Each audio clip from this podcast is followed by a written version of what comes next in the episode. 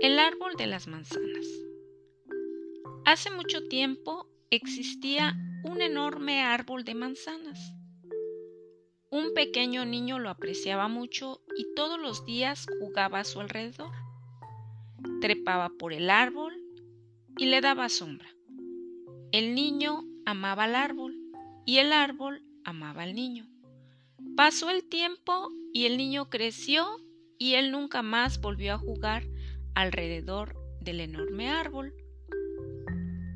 Un día, el muchacho regresó al árbol y escuchó que el árbol le dijo triste, ¿vienes a jugar conmigo? Pero el muchacho contestó, ya no soy el niño de antes que jugaba alrededor de enormes árboles.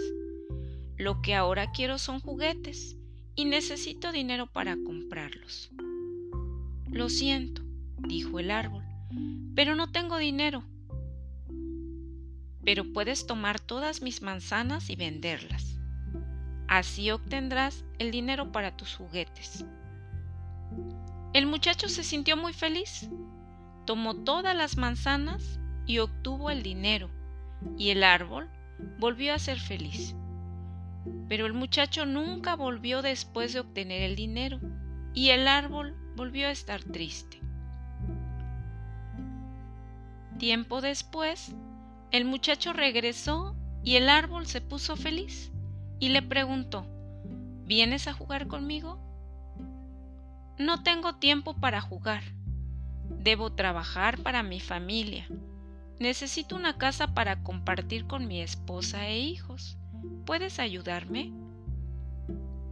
Lo siento, no tengo una casa. Pero puedes cortar mis ramas y construir tu casa. El joven cortó todas las ramas del árbol y esto hizo feliz nuevamente al árbol.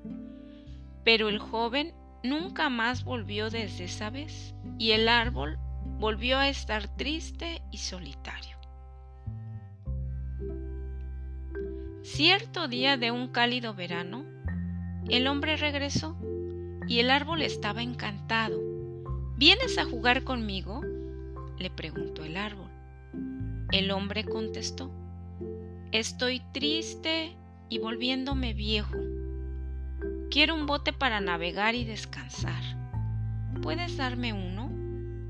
El árbol contestó, Usa mi tronco para que puedas construir uno y así puedas navegar y ser feliz. El hombre cortó el tronco y construyó su bote. Luego se fue a navegar por un largo tiempo. Finalmente regresó después de muchos años y el árbol le dijo, Lo siento mucho, pero ya no tengo nada que darte, ni siquiera manzanas. El hombre replicó, No tengo dientes para morder, ni fuerza para escalar. Ahora ya estoy viejo. Yo no necesito mucho ahora, solo un lugar para descansar.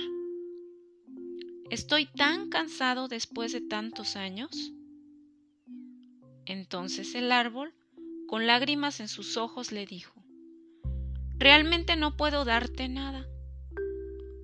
Lo único que me queda son mis raíces muertas, pero las viejas raíces de un árbol son el mejor lugar para recostarse y descansar. Ven, siéntate conmigo y descansa. El hombre se sentó junto al árbol y éste, feliz y contento, sonrió con lágrimas.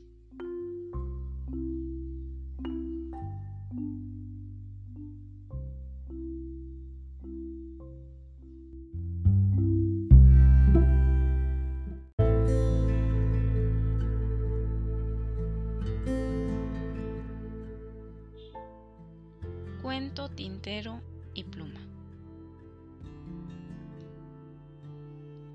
En una pequeña ciudad hubo una vez un cuento vacío. Tenía un aspecto excelente y una decoración impresionante, pero todas sus hojas estaban en blanco. Niños y mayores lo miraban con ilusión, pero al descubrir que no guardaba historia alguna, lo abandonaban en cualquier lugar. No muy lejos de allí, un precioso tintero seguía lleno de tinta, desde que hacía ya años su dueño lo dejara olvidado en una esquina. Tintero y cuento lamentaban su mala suerte, y en eso gastaban sus días. Quiso el azar que una de las veces que el cuento fue abandonado, acabara junto al tintero. Ambos compartieron sus desgracias durante días y días, y así hubieran seguido años, de no haber caído a su lado una elegante pluma de cisne, que en un descuido se había soltado en pleno vuelo. Aquella era la primera vez que la pluma se sentía sola y abandonada, y lloró profundamente, acompañada por el cuento y el tintero, que se sumaron a sus quejas con la facilidad de quien llevaba años lamentándose día tras día. Pero al contrario de sus compañeros, la pluma se cansó enseguida de llorar y quiso cambiar la situación.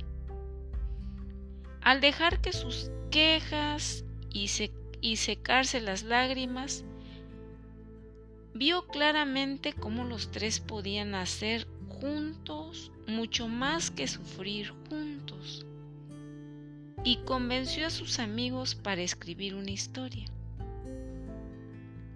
El cuento puso sus mejores hojas.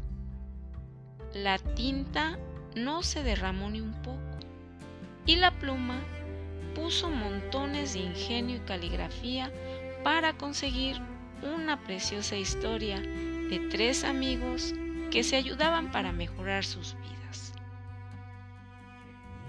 Un joven maestro que pasaba por allí triste y cabizbajo, pensando cómo conseguir la atención de sus alumnos, descubrió el cuento y sus amigos. Al leerlo, quedó encantado con aquella historia y recogiendo a los tres artistas siguió su camino a la escuela. Allí contó la historia a sus alumnos y todos se, se mostraron atentos y encantados. Desde entonces, cada noche, la pluma, tintero y cuento se unían para escribir una nueva historia para el joven profesor y se sentían orgullosos y alegres de haber sabido cambiar su suerte gracias a su esfuerzo y colaboración.